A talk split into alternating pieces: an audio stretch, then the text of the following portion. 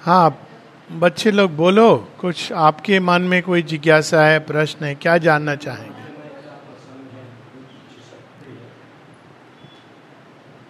मेरा मन में ये प्रसन्न हुआ इसका पति भी माता भगत था वो कुछ समय में गुजर गया अभी गुजर गए उसको पाँच छः दस महीने हो गए तो इसके सपने में रोज आता है रोज बोलता है वो कि मेरा कोई कार्य करो मेरा कोई उसका कोई रास्ता बताओ कोई किधर जाए पंडित जी के यहाँ वहाँ तो ये सही है क्या उसका आता है इसके कितनी उम्र थी आपके पति की?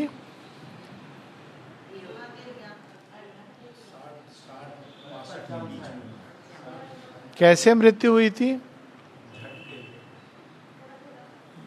होता है कई बार जब हम असमय मृत्यु को प्राप्त होते हैं जिसको अकाल मृत्यु भी कहा जाता है, असमय मृत्यु को प्राप्त होते हैं तो हमारे कई सारे भाग हैं। तो एक भाग होता है जिसको प्राण तत्व कहते हैं।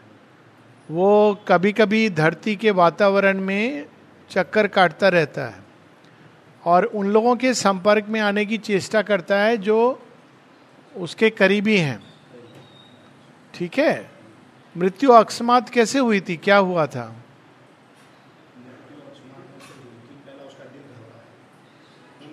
अच्छा सब नेचुरल कॉज से हुई थी। तो उसमें वो शरीर के बाहर जब प्राण ऐसे आते हैं अचानक तो कभी कभी ढूंढते हैं कोई शरीर, कोई व्यक्ति जिससे वो संपर्क में आ सके। तो एक प्रकार की एक भटकन वाली अवस्था होती है। आत्मा नहीं भटकती है, आत्मा चली जाती है अपनी सही जगह। तो आपके पति की जो सोल है, आत्मा है, उस कोई, उसकी कोई समस्या नहीं है। पर एक भाग होता है, जैसे कपड़े होते हैं, वैसे हमारे अंदर एक प्राण तत्व होता है। वो इस तरह से कभी कभी भटकता है। तो उसका बहुत सरल तरीका यही है कि जब कभी सपने में आपके आए, उस समय तो आप शायद कुछ ना बोल पाओ, लेकिन जब सुबह उठो तो आप बोलो कि तुम यहाँ से अब जाओ, अब धरती से तुम्हारा काम समाप्त हो गया है। उसको ये स्मरण कराना है कि तुम माता जी के पास जाओ। और आप जहाँ सोते हैं वातावरण में थोड़ा माता जी की कोई वाणी पुस्तक माता जी का चित्र जिससे वो जब आए तो उसको शांति मिले और वो चला जाए वहाँ से शांति से। संगीत अगर माता जी का लगाएँगे या माँ के भजन हो तो वो उस वातावरण में आएगा तो उसको एक अंदर में आ, पोषण मिलेगा और चला जाएगा अपने जगह पर। और जब भी कभी ऐसा महसूस हो कि वो पास में है तो आपको यही कहना है कि अब इस धरती पर तुम्हारा, इस जन्म का काम पूरा हो गया। अब तुमको आगे की यात्रा करनी है। ठीक है? और यही करना है। और अगर फिर भी कुछ करना है तो आप लोग, बारह लोग अगर आसपास के मिल करके ध्यान करें माता जी का और उसको अपनी सद्भावना, प्रेम, शांति भेजें और एक मन से विचार का एक मैसेज दें। हम लोग फ़ोन पर करते हैं ना मैसेज, वैसे मन से भी मैसेज जाते हैं कि तुम आगे जाओ, अपनी आगे की यात्रा पूरी करो। तुम्हारा अब माता जी के पास जाना है तुमको। ये मैसेज अगर बारह लोग मिल के देंगे माता जी का ध्यान करके तो उसमें इतनी शक्ति होगी जिसके बाद कोई पंडित को बुला के ये सब करने की आवश्यकता नहीं पड़ेगी, ठीक है?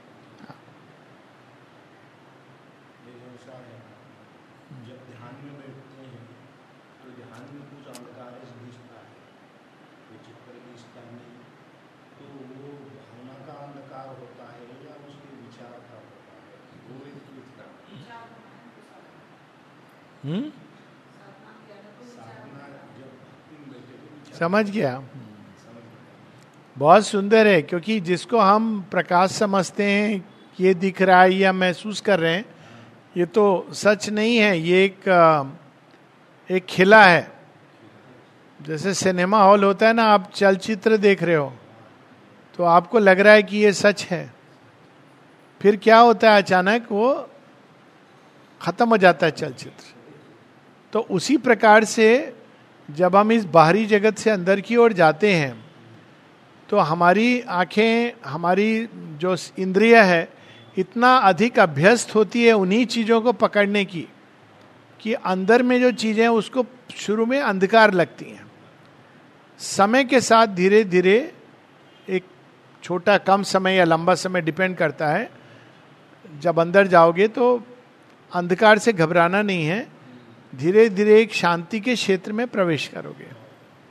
फिर प्रकाश एक नए प्रकार का, वो एक नया जीवन शुरू होगा। नहीं तो क्या होता है कि अंधकार में प्रवेश करते हो बेटर है। नहीं तो अधिकतर लोगों के दिमाग में तो बस यही चीज़ चलती रहती है। जो रोज दिन की चीज़ें वही चलती रहती हैं। तो आपको अगर अंधकार का महसूस होता है तो ये पहला कदम है अंदर जाने का। और गहराई में उतरना है। माता जी का ध्यान करके माता जी की छवि पर ध्यान करके, माँ के नाम का स्मरण करके बढ़ते जाना है अंदर।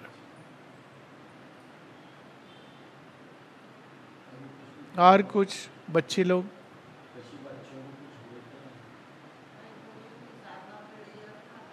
ये बोलते हैं साधना में बैठते हैं ध्यान आनंद होता है लेकिन उसके आगे क्या है तो वो नहीं ध्यान में आनंद होता है, उसके आगे क्या है? उसके उसके आगे आनंद का विस्तार है। अकेले रखना है आनंद।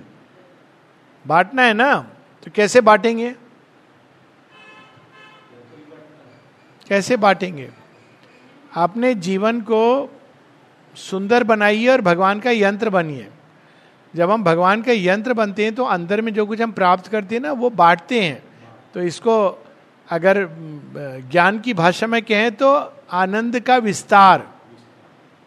अंदर में आपने आनंद अनुभव किया, अब उस आनंद का विस्तार होना है। तो विस्तार होने के लिए मनुष्य को यंत्र बनना होता है भगवान का।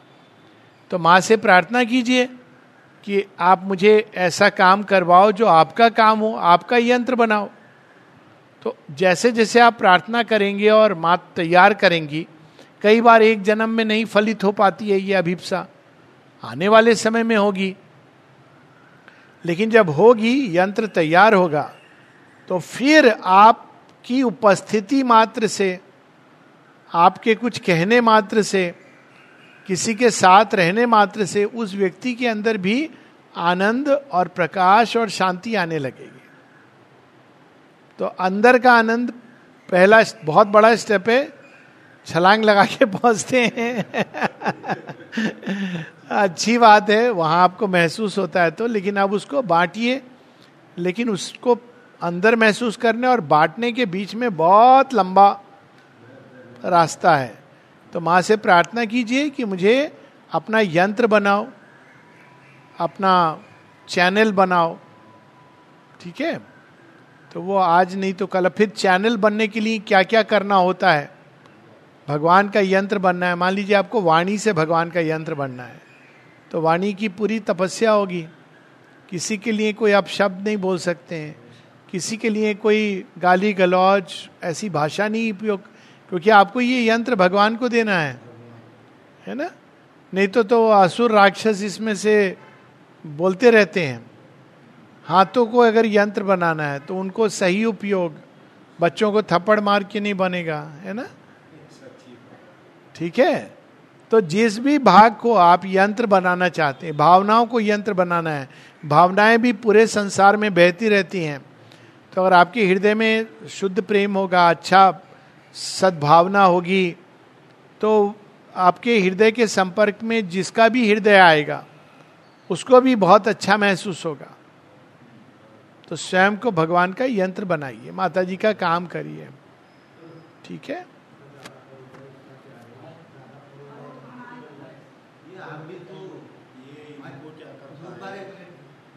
मैं भी मदिरा पान बहुत करता हूँ, मांस मटन बहुत खाने को लगता है दिला मांस मदिरा छोड़ने की कोशिश करता हूँ, लेकिन मांस मदिरा छूटता नहीं। पीना या आज से आज से, जब आप मांस खाएँ और मदरा पिए तो पहले ध्यान करें और कहें कि, माँ, मैं आपको ये मदरा दे रहा हूँ। देंगे माँ को मदरा। माँ घर में आएँगी तो ऐसे आप गिलास में भर के माँ को क्या देंगे? खराब लगेगा ना? वो देखिए, समझ गई, बिल्कुल। नहीं, वो अच्छी बात है। पर आप ये सोचो कि जो मैं अंदर में पी रहा हूँ ना, मदरा, ये मेरे पेट को नहीं, माँ को मैं ये दे रहा हूँ।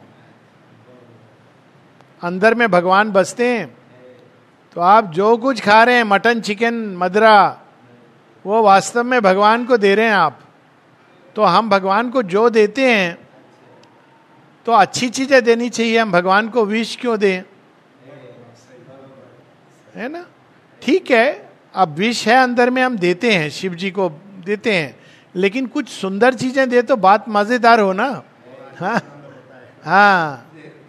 तो जरा ये सोच के कि ये मैं मदरा पान नहीं कर रहा हूँ, मैं भगवान को ये दे रहा हूँ। ठीक है? ये सोच के करिए। और दूसरा, अपने आप को बहुत व्यस्त रखिए। ये ज़्यादातर मदरा, ये सब चीज़ों में कौन जाता है? जो बोर हो रहे होते हैं, कुछ काम नहीं।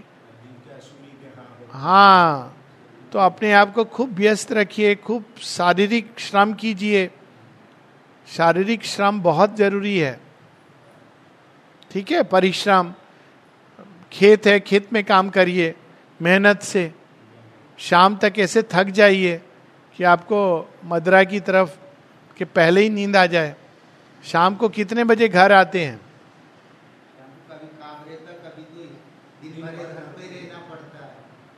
ये काम बड़ा डिफ़िकल्ट काम है। दिन भर घर में रहेंगे तो यही सब विचार आएगा। घर के बाहर जाके काम करो, खूब मेहनत करो हाँ? और बच्चे हैं आपके? आप सोचो, आप बच्चों को भी आप ये सिखा रहे हो। अच्छा नहीं लगेगा ना बच्चे बड़े होके और कहेंगे, पापा, आपने ही हमको ये अच्छे संस्कार दिए हैं। ठीक है? ही, और प्रार्थना करो कि आपकी विल पावर मज़बूत हो। ठीक है?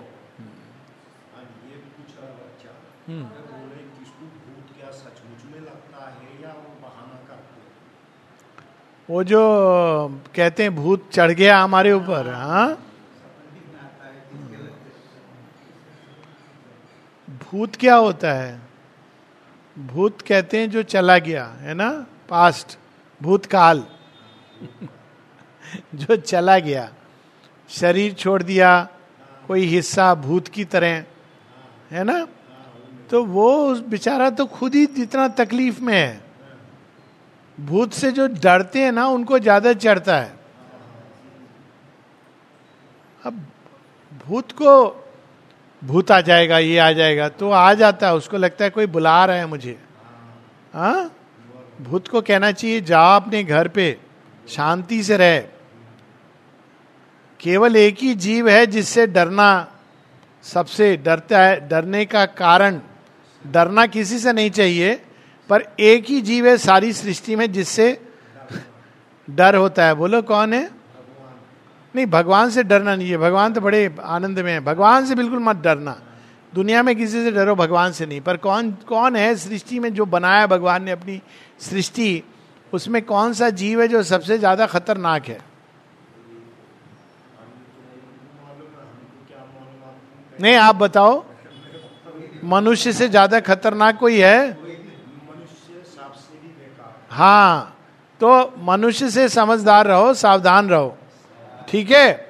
भूत प्रेत से नहीं, भूत प्रेत तो बेचारे खुद ही शरण ढूंढ रहे हैं। इसलिए वो आते हैं। और यदि किसी के अंदर भूत आता है तो उसको कोई इंपॉर्टेंस मत देना। ज़्यादा आप उसको ध्यान दोगे ना तो बार बार आएगा। उसको मज़ा आ रहा है कि अरे, हमको भूत आया तो लोग हमारे पास आ रहे हैं। कौतूहल अटेंशन मिल रही है। हाँ? भूत आए तो ज़ोर से हाथ पकड़ना उस व्यक्ति का, ज़ोर से। ये ये हिस्सा होता है ना, ज़ोर से इसको हाथ पकड़ना स्क्वीज करना। फिर उसको कहना, पानी पी, चुपचाप। ज़्यादा भूत वूत नहीं कर। बस। भय नहीं बिल्कुल। भूत से भय करना ही नहीं चाहिए।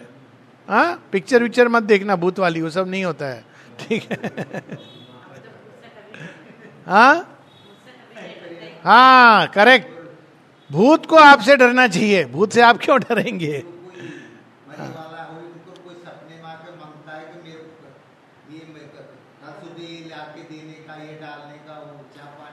इस रास्ते में जाइए ही नहीं।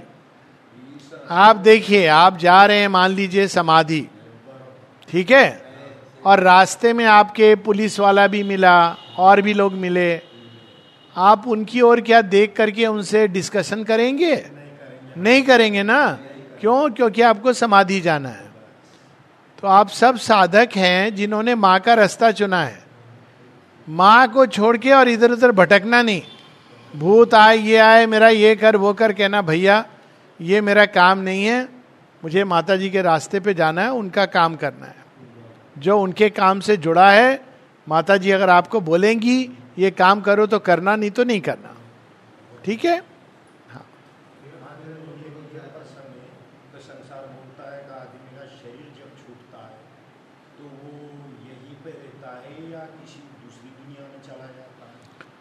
कुछ समय के लिए शरीर छोड़ने के बाद, कुछ समय के लिए उसका एक भाग, शरीर तो शरीर क्या है? शरीर एक यंत्र बोल लीजिए या वाहन बोल लीजिए। तो जैसे गाड़ी आपकी टूट गई तो उतर गया जो गाड़ी चला रहा था।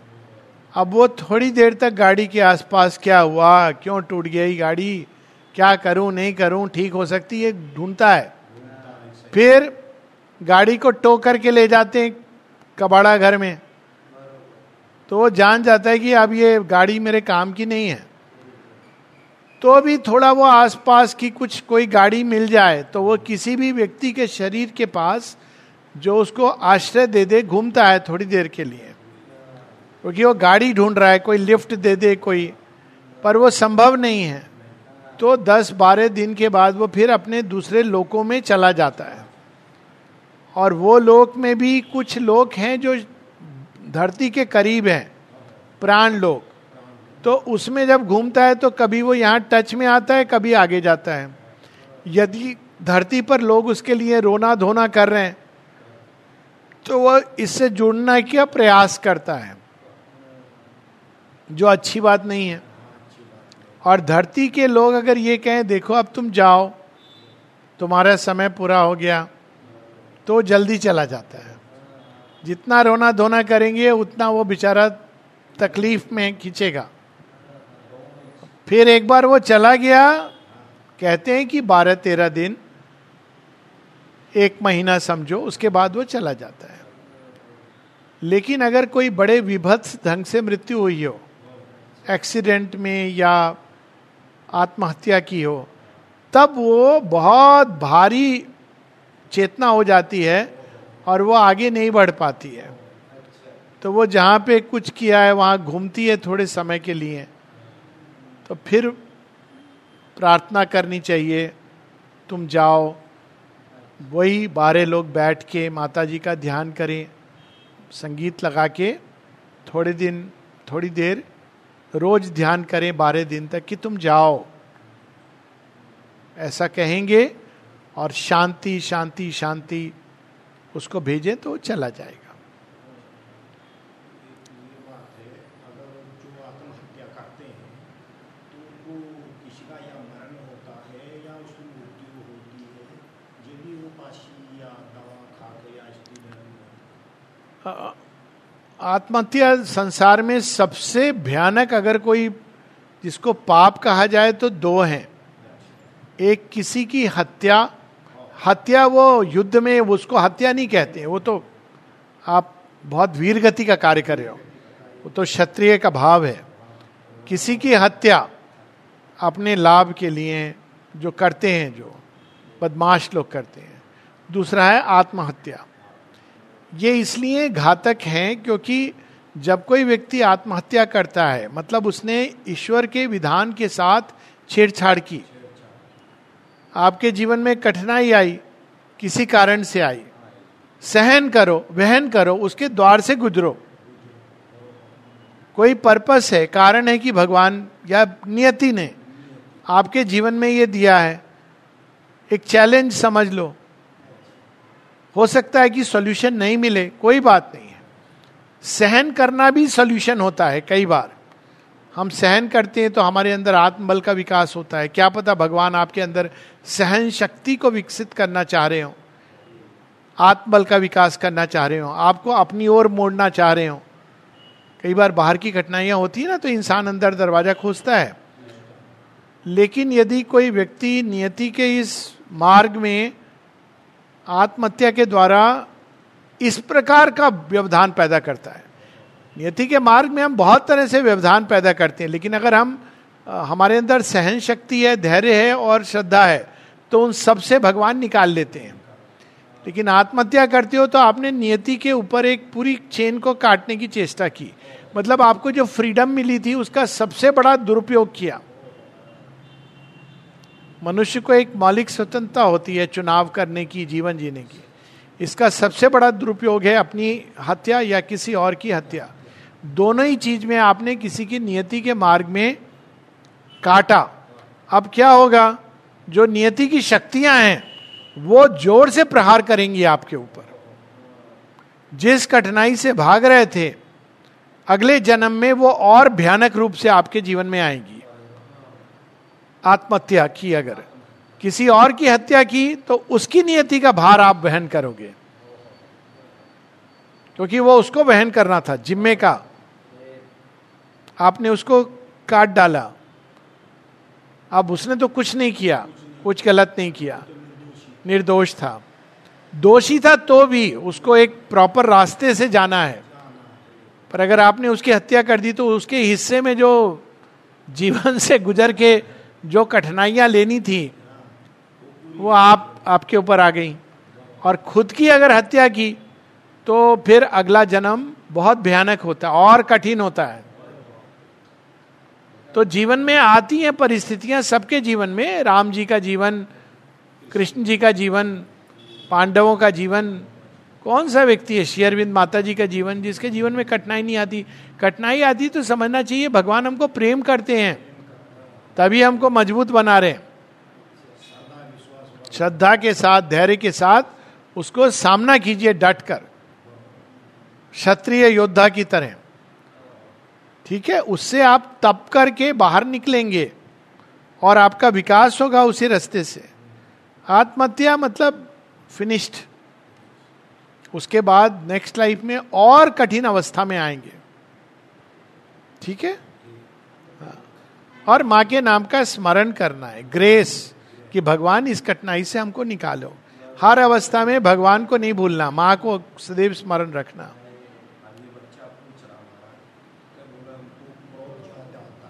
क्रोध हाँ बहुत अच्छा प्रश्न है। दिखाओ, कहाँ आ रहा है क्रोध? हाँ। थोड़ा थोड़ा पहले एक बार कभी चिंतन करना कि क्रोध का या सामने वाले की बात का उत्तर हम क्रोध से देते हैं तो उससे किसको क्या फ़ायदा होता है? पहले तो ये चिंतन करना। ना आपको फ़ायदा हो रहा है, ना उसको हो रहा है। क्या हो रहा है? आपस में, बीच में केवल फ़ायदा, दूरी बढ़ रही है। अरे, बहुत समझदार आप लोग। दूरी बढ़ रही है, वैमनस्यता बढ़ रही है। क्रोध से क्रोध मिलकर क्रोध की ज्वाला बढ़ रही है। इससे तो किसी को लाभ नहीं हो रहा, बल्कि नुकसान हो रहा है। पहला चीज़ अपने हाँ सेहत के लिए हानिकारक है। तो आप पहले तो ये देखो, सेहत के लिए भी क्रोध से अंदर में ऐसी ग्रंथियों में स्त्राव होता है, रस, जो शरीर के लिए बड़े हानिकारक है। तो क्रोध से तो अब क्रोध क्यों आता है? अच्छा तीसरा, क्रोध को कभी जस्टिफाई नहीं करना। हमको क्रोध आया क्योंकि उस, उसने ऐसा कहा। उसने ऐसा कहा, ये उसकी समस्या है या उसकी सीमा है। आप क्रोध से उत्तर दोगे या शांति से दोगे या उपेक्षा से दोगे, ये आपकी हाँ ये आप पर निर्भर करता है। ठीक है? तो पहली चीज़ है, क्रोध अगर दूसरे को आ रहा है, जीवन में एक अभ्यास करो, थोड़ा सा पीछे हटके और शांति से वापस प्रतिकार करो, लेकिन बिना क्रोध के। हो सकता है कोई आपको ऐसा कुछ कर रहा है जो उचित नहीं है।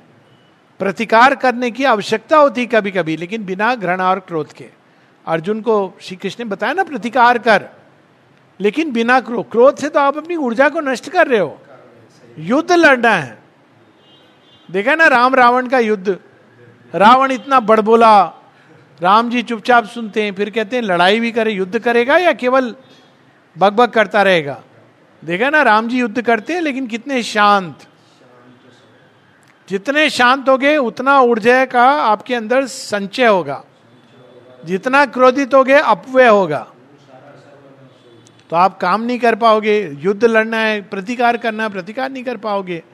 अगर आप क्रोध को अंदर में संभाल करके किसी व्यक्ति को आप कहोगे, चुप! उसका असर होगा। और क्रोध से कहो, तू चुप हो जा, ये कर जा तो कोई असर नहीं होगा। ठीक है? तो शक्ति अर्जन करने के लिए, और चौथी चीज़ है कि क्रोध, जब हमारा व्यक्तित्व बहुत कमज़ोर होता है, कहीं ना कहीं तो क्रोध आता है।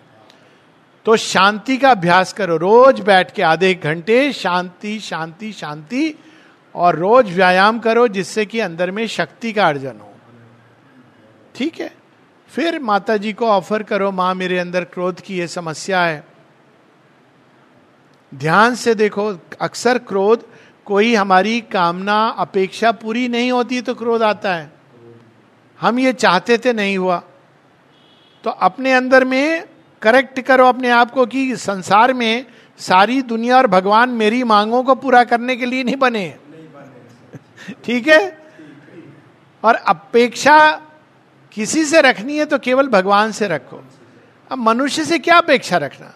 वो कहानी है ना कि वो राजा के पास एक फकीर गया, कुछ मांगू तो देखा राजा भी भगवान से कुछ मांग रहा था। थोड़ी देर बाद वो कहा, मैं चलता हूँ। राजा ने कहा, रुक जाओ, मैं तुम्हें कुछ दूँगा। कहा कि, तुम क्या दोगे? तुम मांग रहे हो, मैं भी मांग लूँगा। ठीक है?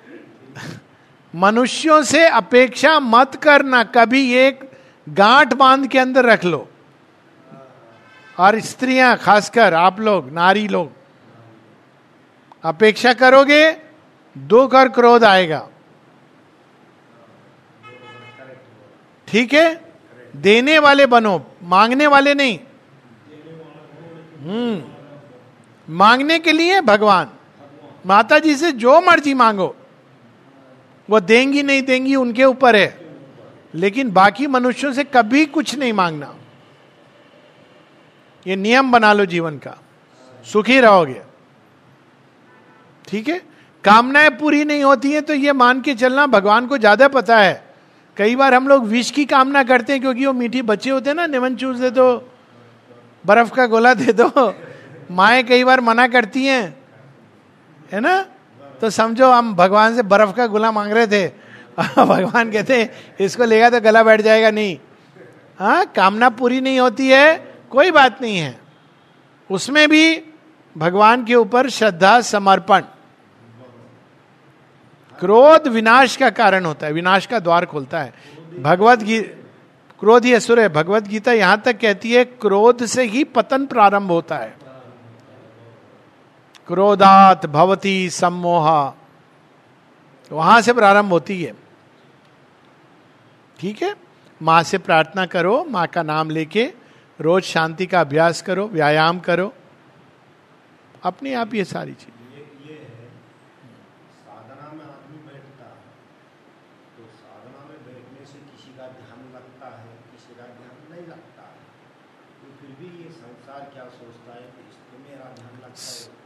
साधना केवल ध्यान का योग नहीं है। हर कोई ध्यान बैठ के ध्यान करने के लिए नहीं बना है। कर्म के द्वारा भी साधना की जाती है, भक्ति के द्वारा भी साधना की जाती है। हर कोई ध्यान नहीं लगता है। कई लोगों बने नहीं होते हैं उसके लिए। ध्यान उनका लगता है जिनका मन थोड़ा एक एक प्रकार से मन की बनावट होती है। उनके लिए ध्यान सरल होता है। वो माइंड को कंसंट्रेट कर सकते हैं तो पहले तो आप कर्म के द्वारा, कर्म को अर्पण करते रहो, सुबह उठ के खाना पीना, सब कुछ, नहाना धोना, सब माँ को, माँ का स्मरण करो, अर्पण करो, भक्ति का भाव लाओ माँ के अंदर ऑलरेडी है आप सबके अंदर, उसको और डेवलप करो। माँ के चित्र के सामने, अंदर ध्यान नहीं लगता, उनको सामने देखो, चित्र पर ध्यान लगेगा। हाँ और कर्म में जो काम करो, ध्यान की एक बहुत सुंदर तैयारी, जो काम हाथ में है, पूरी लगन के साथ करो। मानो कि इस काम के ऊपर सृष्टि टिकी हुई है। झाड़ू लगा रहे हो, ऐसे लगाओ कि बस इस काम के ऊपर आप करोगे ना तो पूरी ध्यान, पूरा लगना शुरू होगा। और तब फिर आप अंदर में बैठ के ध्यान, तब इजी हो जाएगा। नहीं तो कोई ज़रूरी नहीं कि हर कोई बैठ के आँख मूंद के ध्यान करे। माता जी को देखो, बस। सामने उन्होंने तो चित्र इसीलिए दिया है। माँ ने कहा ना कि हर एक चित्र में मैं हूँ।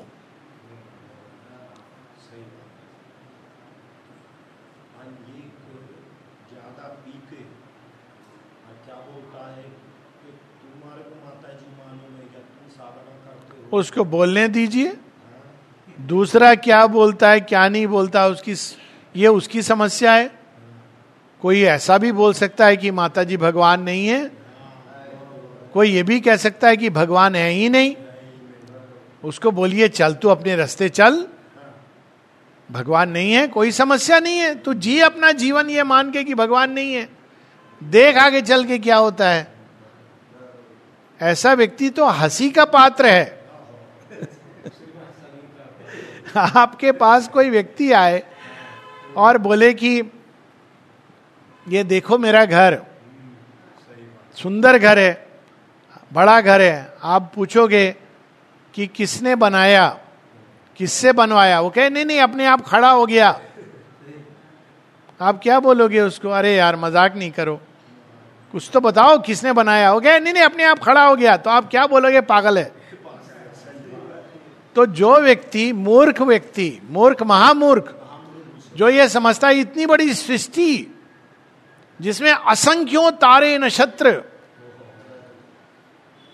और उसमें एक अदना सा मनुष्य, कीट पतंगों से उठ करके मनुष्य बन गया, वो अपने आप हो गया सारा।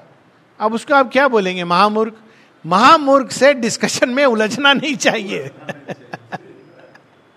क्योंकि महामूर्ख को ज्ञान केवल भगवान दे सकते हैं।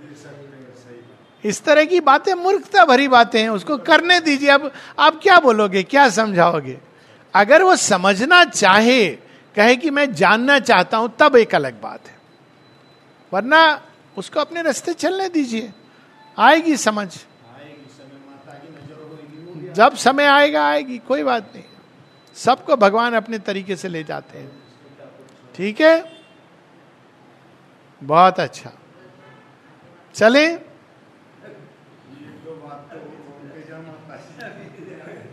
एक दो बात, सौ बातों की एक बात। एक बार एक घटना सुनाता हूँ आपको। नहीं, कोई प्रश्न है? नहीं। एक एक घटना सुनाता हूँ जिसके साथ। नलिनी दा का नाम सुना है आपने? नलिनी कांत गुप्त। वो शेयरविंद के साथ कलकत्ते से, स्वतंत्रता संग्राम के समय से, आज साथ में आए, साथ में रहे मतलब शेयरविंद के अनन्य। समझिए कि जैसे कृष्ण के अर्जुन, वैसे श्री अरविंद के नलनी दास साथ थे। नलनी से एक बार किसी ने पूछा, आप कुछ बताइए हम लोगों को। एक दो शब्द जिसको हम लेके घर जा सकें। तो नलनी स्टेज पर गए। जाके उन्होंने ध्यान किया और कहा लव द मदर और चले आए। माता जी को प्रेम करो।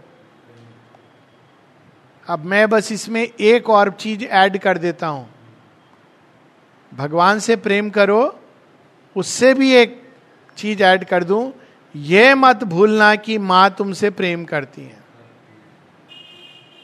यदि जीवन को इस आधार पर जियोगे, कोई कितना भी लगे आपको कि गिर गया, माँ प्रेम करती है और केवल प्रेम करती है। करती रहेंगी और वही प्रेम हमको और सृष्टि को बचा सकता है। उसी प्रेम का आश्रय लेना। सदैव केवल इतना याद रखना, जब भी कितनी भी कठिन परिस्थितियाँ हैं, इतना याद रखना कि माँ हमें प्रेम करती हैं। और उनका प्रेम इस पर आधारित नहीं है कि हम कैसे हैं। अच्छे हैं, बुरे हैं। वो तो जैसे एक माँ जो बीमार बच्चे की ज़्यादा देखभाल करती है। ये नहीं कि बीमार होना चाहिए। लेकिन जैसे एक माँ बीमार बच्चे की ज़्यादा देखभाल करती है, बिगड़े हुए बच्चे का ज़्यादा ध्यान रखती है, वैसे ही माँ हम कितनी भी घृणित मतलब ग्लानीपूर्ण अवस्था में चले जाएँ। माँ उतना ही अधिक ज़ोर लगाकर हमको उसमें से खींचने का प्रयास करना चाहिए। करती हैं। हमको बस ये करना है कि जब माँ हाथ दें तो हमको पकड़ लेना चाहिए। कैसे पकड़ोगे? श्रद्धा के माध्यम से। ठीक है? ये श्रद्धा रखना कि माँ सदैव प्रेम करती हैं और करती रहेंगी। ठीक है हमारे अभी जब से गुरु जी हुए हमारे तब से अभी तक पहला तो वैसे ही भटकते थे मनोज ने बताया मेरे भाई जी आज इसके आगे का शनि भी हमारा वैसा रहेगा या कोई बदलेगा हमारा आपके गुरुजी जब गए, पीछे गए तो आपके लिए वो जो दे के गए, वो उससे भी ज़्यादा मूल्यवान है। उन्होंने आप सबके बीच में जगन माता को स्थापित किया। अब और कुछ ज़रूरत ही नहीं है आपको। जिनसे उन्होंने प्रेरणा प्राप्त की, उन्हीं से आप भी प्रेरणा प्राप्त करो। ठीक है? नमस्ते। जय माँ जय माँ।